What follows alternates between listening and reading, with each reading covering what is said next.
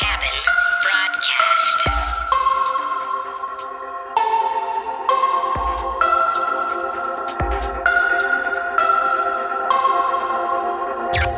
This is the Lotus Bloom Podcast. And here is your host, Morgan Wiley.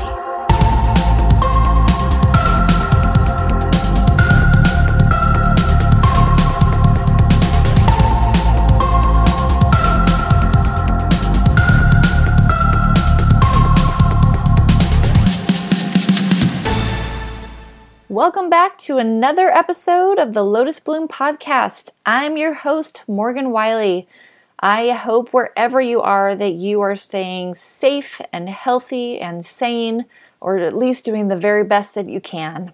I think during this time of covid nineteen, and really any time of challenge or trauma or hard things that are out of our control, especially as, as creatives, it's hard to stay creative. And we're going to talk about that today. My next guest is author S M. Boyce. She is known for her action-packed epic fantasy series, The Grimoire Saga. She creates powerful heroes and riveting magical stories, and I'm excited to have her share with you today. And while she is a writer, she is so much more. She's a multi-passionate creative with a lot of insight and a lot of wisdom to share.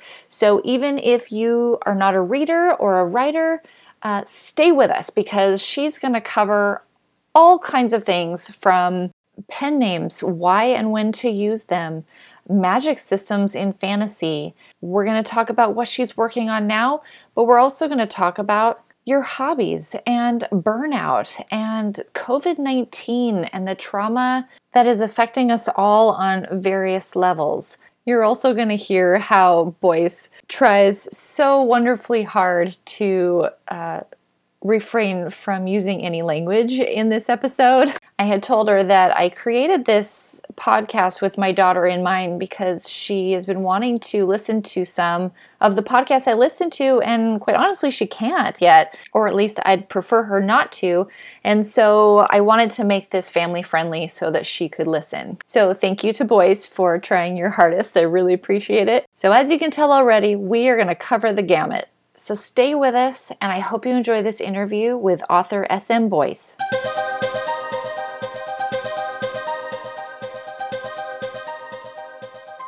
Hello, friend. Welcome to the show. I'm so excited you're here. Thank you. I am really excited to be here. This is so fun. Awesome. So will you just take a minute and introduce yourself to our listeners and share what it is you do? No. And there you have it. Boyce's personality right there. Bye, y'all. Good talking to you. Um, My name is S M. Boyce. I am a fantasy novelist, and um, I have a couple secret pen names, but I am most known for the Grimoire Saga so far, and I have several series coming out in twenty twenty that I am super stoked about. Woohoo! I'm excited too. So did you always want to write, or how did this journey start for you? That's a good question. I, I am one of those aliens who has always known what they wanted to do. Uh, awesome. Even when I told myself that what I wanted was wrong. Because, you know, there's that period I think every writer goes through where they're like, but writing isn't a real job. And it's, it's kind of not, but that's the best part about it. So, so I, I wanted to be a lawyer at one point. I wanted to, what else was there? I was an actress, which I still kind of want to do, like voice acting and stuff. Um, oh. Musical theater. It was all very uh, either writing or performance-based, which even a lawyer is performance-based if you're in the courtroom. So I thought yeah. that was really interesting when I looked back at that kind of history of what I wanted to be. Princess was never on there, surprisingly. I did want oh. to be a mermaid. That was high on my list, though. I could see you as maybe like a, a ninja princess. A ninja princess. That's so flattering. Thank you. That is that is a great compliment that I will cherish through the rest of my days. Ninja awesome. Princess. Putting that on the wall. I almost cussed. I, I'm really trying to be as P G as possible. You may need to bleep me at some point, but I will do my darndest. You're good. Okay, so at what point did you really make a go at writing as a as a career? As a career. Um, okay, well, specifically as a career, that would be twenty eleven when I published my first book. But I published okay. in November. That was Lich Gates, the first book in the Grimoire Saga, which I wrote, funny enough, on a Superman sleep schedule while I worked as a software tester because my other gift is in breaking software. And uh, I'm really good so at wait, it. So they, they hired you to break their software? That is literally my job. My job wow. was to find weaknesses, bugs, vulnerabilities. And and it was so funny um, to have, like, there were, there were a couple times where the programmers would look over my shoulder while I was testing. And I was kind of like, look back at them like, hey, how can I help you? Hmm. And they're like, we just are completely baffled by what you're doing right now. This is not, this is not in any way the use case we were expecting. You're so hard on the software. And I just responded with, you're welcome. So go sit down. I'll, I'll have bugs for you in a bit. Wow, that's fascinating. Yeah, yeah. So, um, so I was, I decided to write my first book in January of twenty eleven, and I've been working on it since I was twenty sixteen, or twenty. I've been working on it since I was sixteen, since I was like, uh, oh wow, two thousand four. How old am I? No, I, it was a while before I actually wrote the book. I'd been world building the Grimoire Saga series for a long time, and, and I hadn't really believed it was possible to actually like do it as a living. I always thought it would be this hobby I had. Um, okay. But reading, it was a passion growing up. You know, I read instead of going to birthday parties. It was just, it was what I loved to do. And I got such a, a thrill out of all those adventures and getting to live all those lives and through all those stories. And um, there were just this, this idea was, it's actually started out as Harry Potter fan fiction and evolved into something far beyond anything it, it started out as. And um, oh wow! In twenty eleven, after I had shared the story with my husband, I, he was the first person, then my fiance, that I had ever shared it with, and he's like, "You need to write this. This is fantastic. This is so intricate and fun." And you know, so that was that was really great um, encouragement that I had from him wow. and my parents. They were always very, very encouraging. Very lucky, I know that. Very cool. And then in twenty eleven, I started. I, I had a um, a writing degree actually. Um, okay. Because it was always a passion. I graduated with a writing and marketing dual degree and oh. uh, for Florida State University. And um, I just had always assumed that I'd, you know, write for fun and get paid through the marketing. But when I uh, started to really research the industry, and, and when you're classically trained as a writer, they just tell you traditionally published, you're lucky to get fifteen percent. You have to share a lot of that with your agent. That's life. Mm-hmm. Suck it up. Mm-hmm. That's basically what they teach you. And yeah. in twenty eleven, um, Amanda Hocking was big. Uh, Jay Conrad yes. was really big with his Newbie Guide to Publishing. And the more I researched indie publishing, the more the business side of my of my brain was kicking in and thinking, I don't have to do it the way I was taught. And um you know, there's nothing against traditional publishing. I think for some people, sure. it is a wonderful choice. And I plan to traditionally publish at some point in the future. But what I wanted to do first was build my audience so that when I come to a traditional publisher, when I come to an agent in the future and become a hybrid author, mm-hmm. I come with an audience. I come with yeah, smart. strategy, marketing, a whole pipeline already built into what I do. And that makes for, you know, as an author, it makes me more viable to publishers to come in it that way. Absolutely. And yeah. um, so I've always approached it from this entrepreneurial business mindset because that's how I was raised and that's what my degree's in. Very cool. That's a long answer. I don't know if that was the answer nope. you were looking for. No, it was great. You just, you kind of answered my next question. So I was trying oh. to figure out where I was going next. You're welcome. I'm also you. psychic. You're till Thursday. Awesome. It'll make this interview so much easier. That's my goal. Life, life should I'll be just easier. Let you talk. Okay, just just let me ramble for a solid hour. Like, okay, nice podcast. Bye. So you mentioned pen names. Yeah. Can we talk about that for a second? Why why would someone choose to use a pen name? Sure. Um, there's a lot of reasons. One is to experiment in a new genre. Mm-hmm. But I think most importantly, the reason why you want a pen name is if you are writing in a genre that is that does not have a crossover audience. Mm-hmm. For instance, my pen names are in uh, romance, specifically fantasy romance. And the reason I okay. have two fantasy romance pen names is the first one was a total um, experiment. Sure. It was kind of an experiment gone a little wrong. So I, I, I rebranded and relaunched with the new one. And that's, that's why there are two for the same genre. And typically I don't recommend you do that, but, um, the, the nice thing about pen names is you can screw it up and no one cares. Yeah. I just censored myself twice, so I'm really trying. You're doing good. Um, so you you can make mistakes, and it doesn't matter. And so typically, uh, and, and a lot of times when you look at Amazon, and specifically Curiously, you see this very frequently, if not the most, in uh, romance genres. You will see names that are very obviously not someone's first and last name. And so you right. see pen names a lot in erotic fiction, but in romance in general, like with rom-coms and all of that, there's this branding element to mm-hmm. your name, and, and your name needs to sound relatable. It needs to sound fun. It needs to sound maybe funny. Your name is part of your brand when you are in romance specifically. And so I think that's why typically you see so many pen names in romance, uh, mm-hmm. probably more so than you see in other genres. Now that's, that's not backed by anything. That's just kind of my gut, and I'm totally okay with being wrong. Yeah.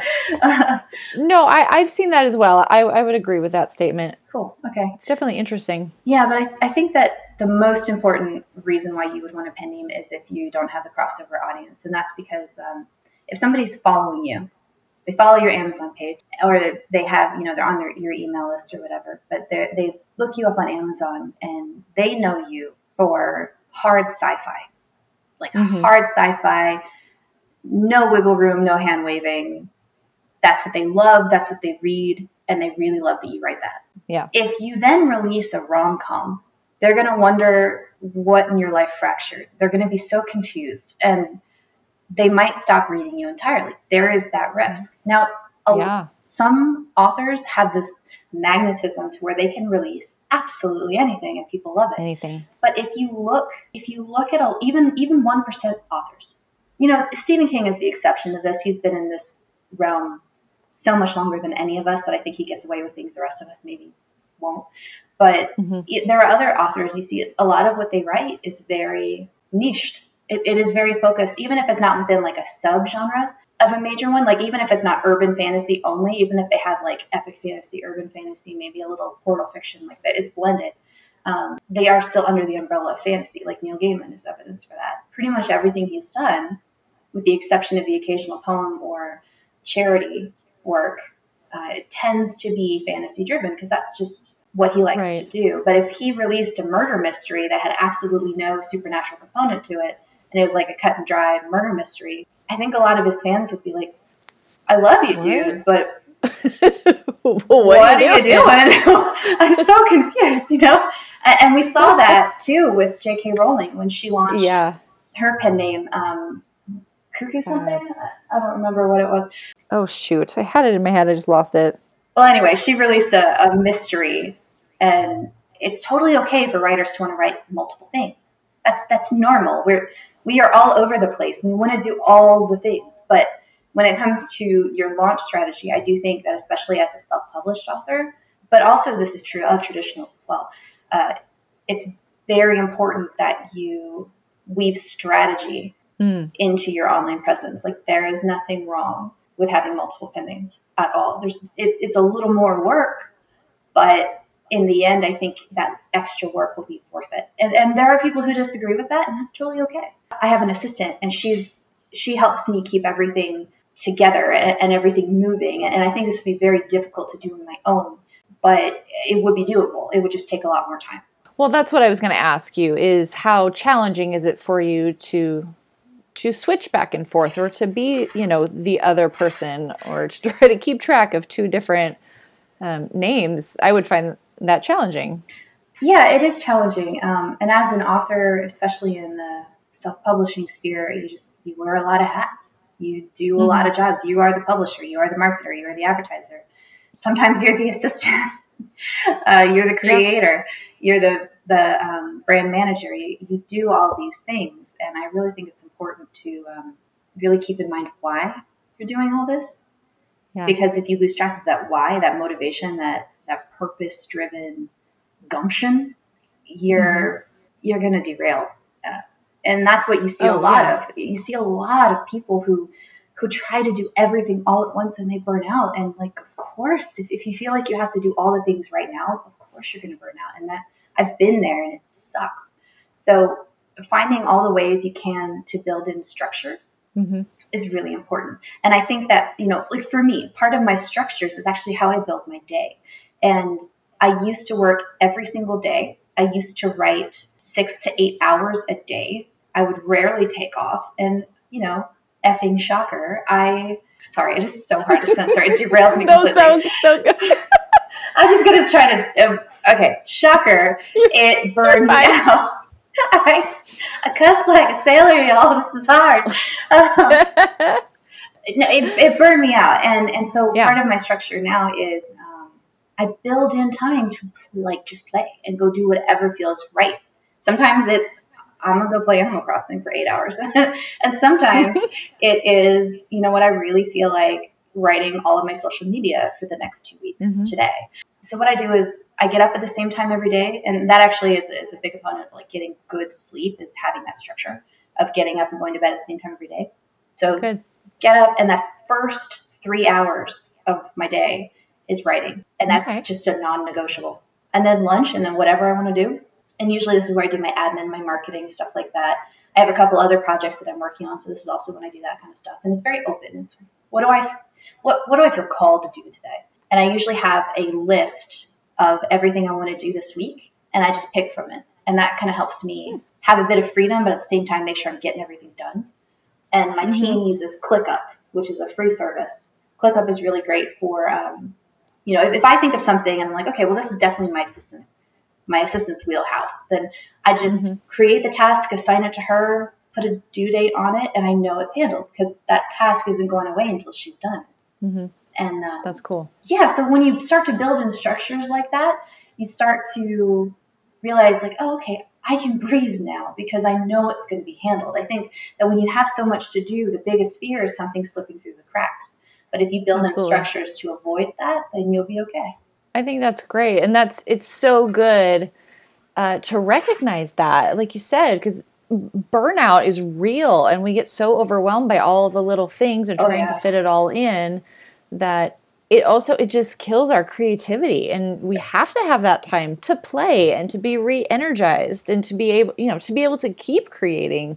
So I think that's huge, you know, for you to be able to have found that structure and, but loosely so that mm-hmm. you can play. And I think that's really cool. Thank you. Yeah. I've um, been exploring a lot of masculine and feminine energy. And, and I think that, mm-hmm.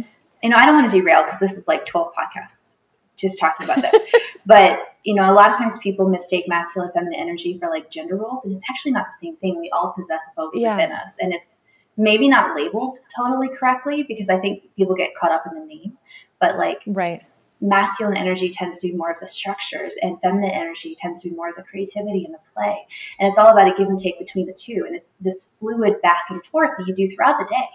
So um, what I really started to realize was I like to be more in that creative, you know, air quote, feminine energy. Mm-hmm. Most like that's my central core. But without the structures in place from the air quote masculine energy, then my, I would just be like out in the back mm-hmm. playing with my dog all day, you know? like so, so it's all about finding that balance. And when I really started to yeah. study those energies and how they're present in all of us, I started to really get in tune with, okay, what, what do I need? And what I need isn't the same thing as you need. It's not the same as yeah. people who are listening. All of us need a different balance in our day and, and come from it one or, you know, typically you, you come from either more of the structured energy or more of the flowing energy. You're, you're happiest in one of those two. But again, twelve other podcasts we don't have to get into right now. No, well, hey, we can come back and do it some more. I'll talk about no, that, I love that all day. I love that, though. I love that that there is that balance. But like you said, we all have our own balance. And I mm-hmm. think that's that's really cool and important to be aware of that and to to learn that about ourselves. Yeah, definitely. And, and to forgive yourself as you learn. Because yeah. I think we're raised in this kind of hyper-vigilant society that's like, you should have all of your stuff figured out and you're not allowed to feel uncertain about things. And really you mm-hmm. needed to get all that stuff done like yesterday. So, you know, hop, hop on, let's go. Um, but having forgiveness for yourself as you figure it out and experiment and play with it and tweak it, you know, I think that's really important to avoiding burnout. Mm-hmm. I think that's good. I think sometimes, even for myself, like we could be nervous about experimenting and trying. Well, because well, well, what if I try something and it, you know, then I don't get anything done because I'm not doing what I normally do. And but I think that it's cool to be able to experiment and to find a, a better way of of being for ourselves. Yeah, and part of experimenting is screwing up. Mm-hmm. Like every time you make a mistake, go, oh, okay, well, well that didn't work. I, I spent the mm-hmm. first three months of this year getting very little done and being absolutely frustrated with myself about it unfairly. Mm. It just wasn't productive by any means mm-hmm. to give myself crap for it. So, sorry, now I'm like, well, is that a cuss word? Should I? No. Oh, I think about this way too much. So, no, don't don't stress. So, crap is fine. Crap is fine. Okay, good. Um, but yeah, it's like as long as you learn what worked and what didn't. Mm-hmm. You know, I, I had a coach tell me this. Um, every time something doesn't go the way you want it to, or you know, honestly, even when it goes brilliantly well, ask yourself, what worked, what didn't, mm-hmm. what can I do differently next time? Mm-hmm. And that is the best way to no longer be afraid of failure, because it's not mm-hmm. failure anymore. It's just a lesson. It's brilliant. And even if, you know, even when you succeed, there's probably something you could have done differently. So learning from your successes too. Sure. It's just, it's such a, a freer way to look at life. Absolutely. Yes. I like that. That's good. Okay. Well, before we move on, I have to say it because it was going to bother me, but um, J K Rowling's book was The Cuckoo's Calling. And she used the pseudonym Robert Galbraith. Right. And curiously, you'll notice what she did there was very strategic. Typically, men do better in that genre. So yeah, she had a male pen. That's interesting. So, like, it, it doesn't matter what level you're at. It's important to use strategy when it comes to your pen names. Um, and mm-hmm. be okay with understanding marketing and demographics. There's, there's nothing wrong with that. Now, if that sucks all the fun out of it for you, then, yeah, absolutely don't. Don't do it. If, you, if you're not enjoying this, don't do it. But I, I just think it's so interesting that she had a, a male pen name for that. All right. Well, good good uh, interruption there. Yeah. Well, th- let's let's move on. Okay. So I want to make sure and mention this because I have you on the show, but uh, you had sent in your outlining process to me yeah. for my other segment on um, It's Time to Write, and we shared that in, uh, I believe it's episode twelve. And I just want to make sure and mention that people can go check that out because your outlining process is definitely worth mentioning. It's Thank you. Um, it's a craft unto itself. I know that you have, you have worked really hard to oh, create it to you. be that. Uh, I have literally made a course on it. It's so far, it's only for the writers that I mentor. Um, it's, that's amazing. You should. I found that when I teach, I cement the concept for myself, and I also realize what I don't know. Because when I'm trying to teach someone something and they come to me with a question, I'm like, wow, that's an amazing question, and I don't have the answer. Let me get back to you, mm-hmm. and I go have a deep dive crash course in it, and I come back.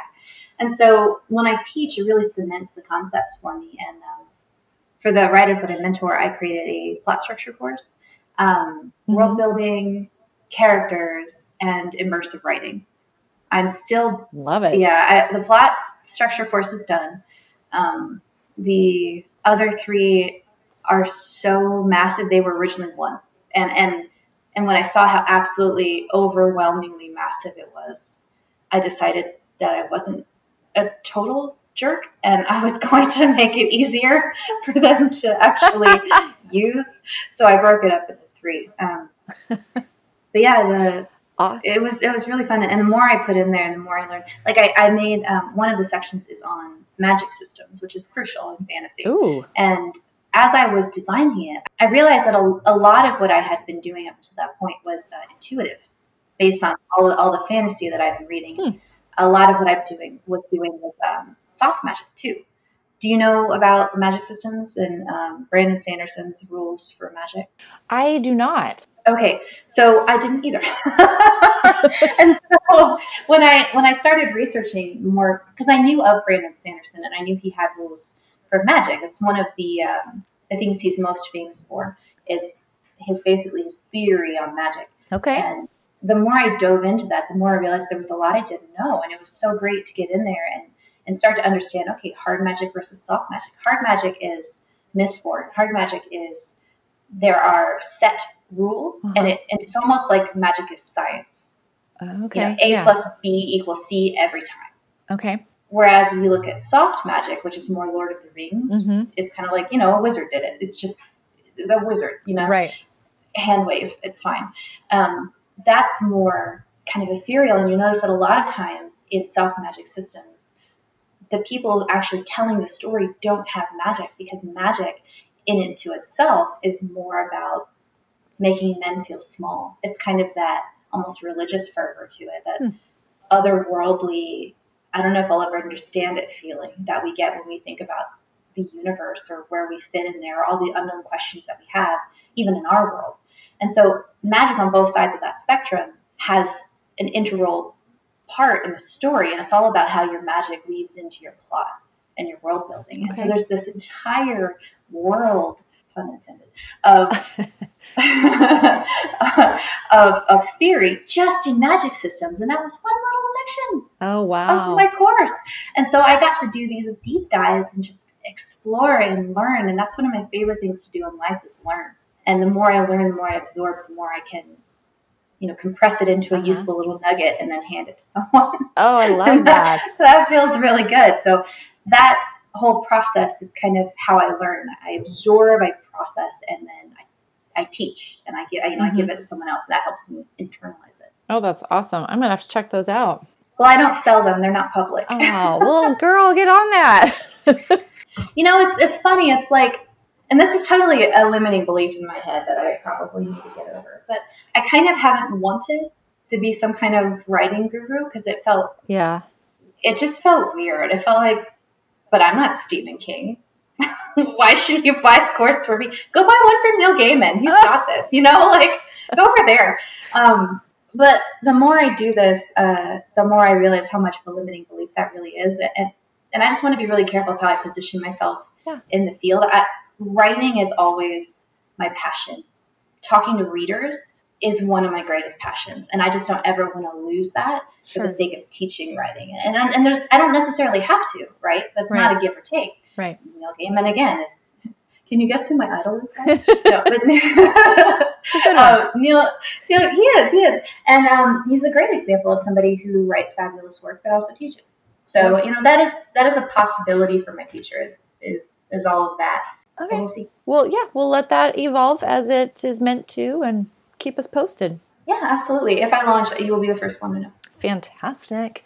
Because okay. I learned a lot from you, and oh, you, I'm so glad. You inspired me to use uh, your index card process. And oh, really? Yeah, Yay. And I've loved using that. So I, I've put that into my own outlining process, which that has elaborated in and of itself because of... of how you do yours.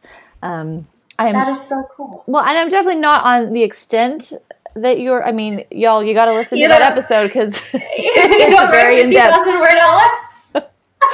That was crazy. The craziest part of it, Morgan, is that was the short version. yeah. Oh, I believe it. Uh. Sorry, y'all. No, I love this stuff. It's awesome, and it shows. But that's that's amazing. It's that's what you do. That's your that's what lights you up. Your creator. Thank you. Yeah. So, what are you working on now, writing wise? What can we expect mm-hmm. to see? Okay, I have made announcements about this, so I have no guilt in telling you Great. all the things. So, I am working on um, two series simultaneously, which is a challenge because these are epics in the fantasy oh, sense. Wow. They are, they are each their own individual world. I have developed extensive histories for both of them. They each have unique magic systems, like we just talked about. Mm-hmm. Um, Wraithblade is the first one that's going to be com- coming out. Um, I would like that to come out in May. I, with the whole COVID thing, I, I'm just being very careful about how I launch now. Mm-hmm. But um, we're looking at probably May for Wraithblade, and then the other series is called Blazebound. And that's going to be coming out hopefully in June or July. But that one isn't as far along as, as Wraithblade, so I'm not entirely sure yet. Okay. Um, we've already sold audio rights for Wraithblade, which is really cool. Wow. I get to work with Tantor, which is just this fun new experience I haven't gotten to have. Yeah, fantastic congrats. Audio company, and I'm so excited. That's exciting. Yeah. Um, and then I haven't sold rights for Blazebound yet because it's not really far enough along for me to comfortably release them mm-hmm. yet. Um, but we will see what happens. So Wraithblade is a hard magic system world, uh, but Wraithblade is about a peasant in an epic fantasy world who suddenly becomes fused with the darkest magic in the land, and everyone around him starts hunting him. Oh. And he's a survivor, so that is his one asset against these basically armies of elite magical warriors. And the whole beauty of Wraithblade is actually the magic system. It's one of my favorite parts about it because it is it's a hard magic system, and, and really all I've ever written is moderate to soft. Yeah.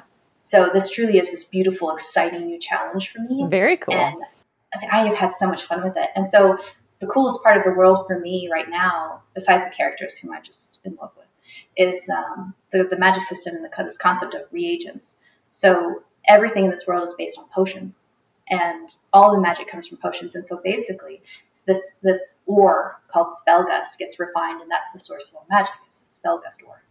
And uh, there's multiple refining methods, and basically if you have money, you have magic. And so I really looked at how inherently no one is really better at magic than anyone else. It's just were you lucky enough to grow up with it oh, in okay. your world, and you understand how to use it. And basically power in this world relates to how many potions does your family, how many recipes does your family own. And so it's interesting to see the cultural and economic yeah. impacts of that as it plays out within the oh, series. Fascinating.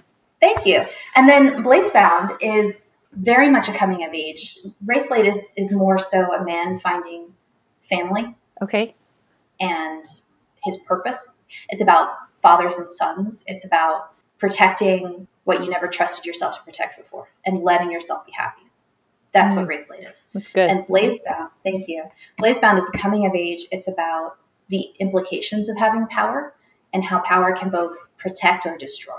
And okay. so everything in Blazebound is more of a soft to medium magic. It's, it's a little more what I'm familiar with in the wheelhouse of what I've been doing up to this point. Mm-hmm. And um, it is fire-based, but fire has to come from somewhere, and it has to burn something. Oh. And that is, I don't want to give too much away, but that is the crux of the magic system in that nice. World. And the, the very few, anyone can technically get power, but there's a lot of religious control over how it's distributed. So there's okay. a lot of elitism. There's a lot of, um, there's uh, wealth disparity within it. There's a one percent definitely. And so we get to explore a different kind of cultural implication and economic implication of Blazebound. So I really like to have diversity and yeah, and just expansive worlds within the stories. Love it. Oh, I'm excited. Thank you. So you mentioned um, during this time of COVID nineteen, um, I, I tend to not like to date the podcast, but because this is such a global um, tragedy that we are all experiencing and being affected in different ways, how has how has this impacted you or business or creativity? And really, I guess it doesn't even need to be limited to COVID nineteen. This could be for any you know, how do we deal with being creatives during trauma or difficult things that we have no control over? Yeah, it's a really good question. Um, and I think the most important thing we can do is take the time to feel. I think a lot of times we villainize, sorry, we vilify um, crying. We vilify feeling. Mm-hmm. We vilify the idea that, um, you know, crying is weak. Emotions are weak. Oh, you shouldn't. You shouldn't feel bad. It's basically, if you hear yourself shoulding, that's what I call it. Don't shit on yourself. Um, if, like you, if you if you should on yourself, then that's yeah. not really you. Yeah. That's not really what you think. That's not really what you want. That's what you feel you're supposed to want. Right. And in something like COVID, we're in the middle of a global trauma. And the thing with trauma is we can't fully process it. We can't fully heal from it until it's over. And right now, some of the most devastating, like the most devastating part of this is that we don't know when it's going to be over. Right. There's, there's so much uncertainty. There's so much unknown. There's so much pain. There's so much just heartbreak mm-hmm. right now. And it is really difficult to create when you're in the midst of that. So mm-hmm. I'm very lucky in a way because I built my structure before all this hit. Yeah. I knew that writing for me is a non-negotiable thing. And if I don't do it, I start tweaking out. And I'm only partially kidding. I I go a little crazy if yeah, I'm not no, I get it. Yeah. regularly. Um, and so I have several rituals and routines when I sit down to write that really help me escape whatever's oh, going good. on in my world. Um, I'm very visual. So um, I light a candle when I'm working, and that's always on when I'm working. And then when I blow it out, I'm done for the day. Hmm. And I also wear a necklace, a very specific necklace, every time I write. And that helps me immerse in the world. And I just kind of, you know, symbolically, when I take it off, all of the characters' problems that I was working through, they they hang out on the necklace until I'm ready to dive back in. Oh. And, and that may not work for everybody, but because I'm very visual and very um, tangible things have really profound yeah. impact on me. So when I have that little routine, it, it, it really works. And actually, this is really funny. Um, I, I uh, finished writing one morning, and I had an appointment at like one o'clock. And I, I just, I kind of was, I was on the go, and I needed to stop by the bank on the way. And in the bank, I noticed that I was kind of absent and a little spacey. And I was just like, I could hear what they were saying, but it took me a second or two longer than it should have to like process all their questions. Uh-huh. And I, I came out of there feeling kind of like, what is wrong with me today? And I sit down in the car and I look down and I'm wearing my necklace. Like, oh, I'm still in Saldia. Huh. That's why, that's why I'm having trouble like interacting with humans, because I'm thinking about Vogels and, Interesting. and magic potions. And yeah, yeah, so it actually works for me. But I think the key is to find ways to metaphorically shut the door. Yeah. I think it was Virginia Woolf who said that. I think she was speaking specifically about women, but in general, creatives need a place, a, a room with a door. Creatives need a room with a door, yeah. and they need a place to shut out the world and just breathe something into existence, because that is such an integral part of our happiness and our livelihood and our ability to function is to create. Yeah. Oh, I like that. I had, um, I, I can't remember who it was. I was listening to someone that used green running shoes for when he would write. So he'd put on the shoes, and while it. he was wearing it, he knew, I'm writing, that's all I'm doing. And then he would take off the shoes and, uh-huh. you know, switch to whatever else he was doing. But yeah, just those those symbolic things that trigger something in our minds that, oh, okay, this is what we're doing. And now mm-hmm. we're done. Yeah. Yeah. You know, what's funny is I have a literal hat that I wear when I edit for writers that I mentor. Oh, I literally put on a hat that, and that helps me. It's the same hat every time. It's, it's my voice hat. And when I can do that, then I can like be brand editor for them. And you know, yeah. Oh, I yeah, like that. It, okay. it's, that's, that's a real thing. You're like, this is what we're doing now. Yep. Oh, that's great.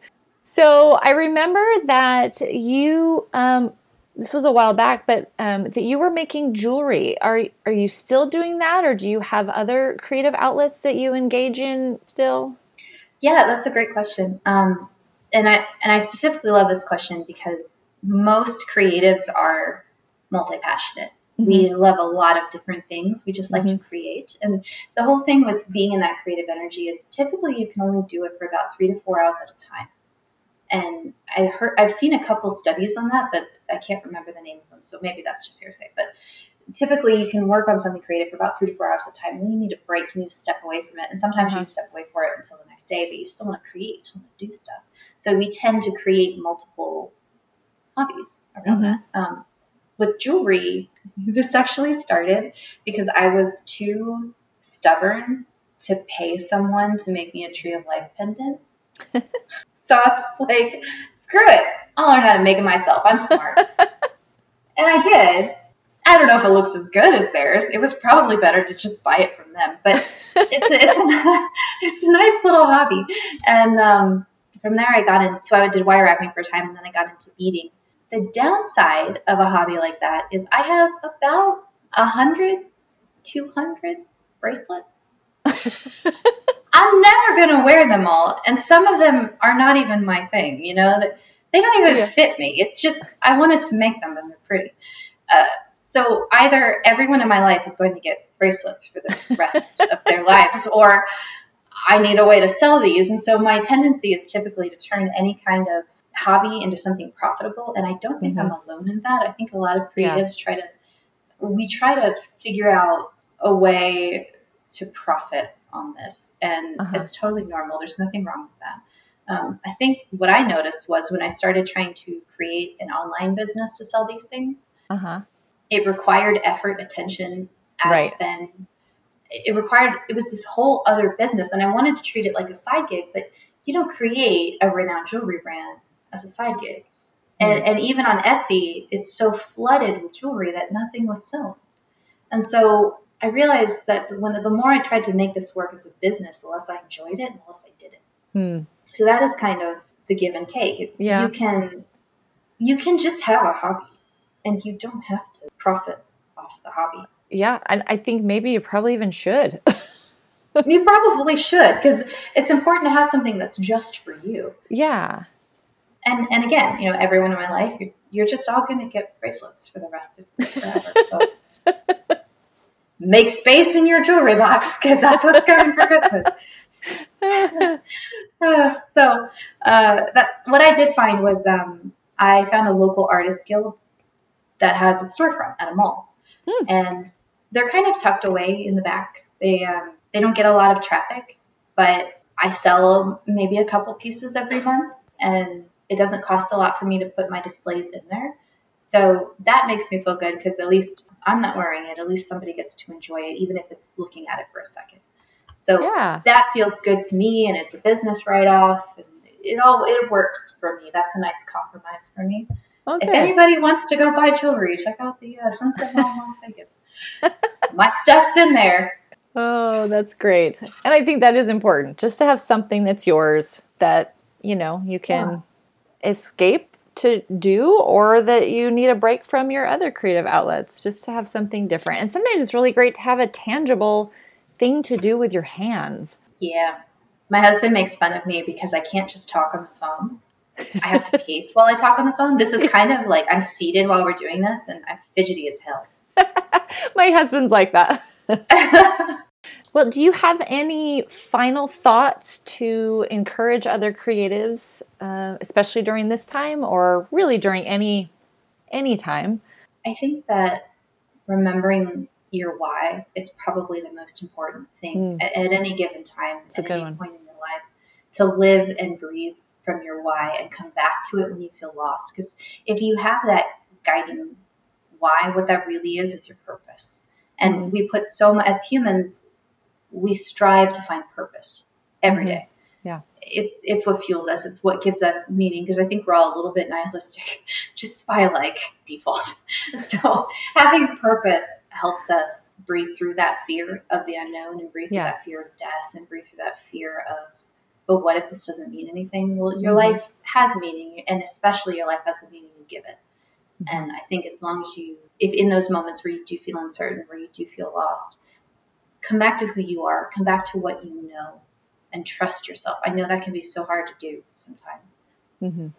but trust that you know what to do, and trust that if you come back to why you do what you do, you will never be lost. Mm, that's good. Thank you. So the big final question, how hard was it to censor yourself? Oh my God, I'm just like tweaking. There's a shake. Shake it out. It was, I, I can't tell you how many F-bombs I wanted to drop. And it was, I'm really proud of myself. I did effing, and that was the extent. That was my one. That was my one. I did it. Oh, I love it. That's awesome. Uh, well, this was so fun, Morgan. Thank you for having me. I oh, really enjoyed being I'm here. I'm so glad you're here. How hey, how can our listeners find you? Where where should they go to follow you, to find your books? Yeah, sure. Right now I am on Amazon, and uh, that's that's exclusively on Amazon for pretty much everything. Okay. I'm probably going to take the Grimoire Saga off Amazon in the near future, mm-hmm. um, and it will be available everywhere. It's probably going to be June. Okay. So check out Amazon. My website is s m boyce dot com. And I am on Instagram, Facebook, pretty much everything as the S M Boyce, because S M Boyce originally was taken on Twitter. So hmm. I had to get creative. Okay, it's Actually, funny story about that. And yeah. I still feel bad about this to this day. But um, when I joined Twitter, I, I couldn't get S M Boyce because a gentleman already had it. And so um, I took the S M Boyce and everybody was tweeting him. Oh, no. Instead of me. And he was like, girl, tell him to stop. I'm like, I'm sorry. I, I, I'm not telling them to go there. I promise. And he finally, he finally, he was so sweet. He messaged me and he's like, just take it. Oh. I felt so bad. Well, thank you for letting oh. me have it. I really appreciate it. And I felt so bad that I drove him off that handle. Oh my God. I felt so guilty. And it wasn't even intentional. It wasn't. He just got sick of people being like, are you S M Boyce the author? No, no. Oh, shoot. To, to this day, to the poor gentleman who gave up his Twitter handle to me, thank you so much. I am still immensely grateful for that. And I'm so sorry. So oh. sorry.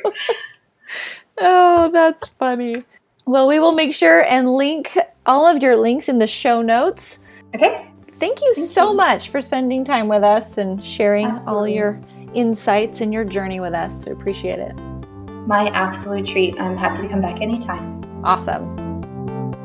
If you enjoyed this or any of the episodes in the Lotus Bloom podcast, please consider subscribing where you listen. You can also leave a review and share with your friends. It means the world to a growing podcast, and it means the world to me. Thank you.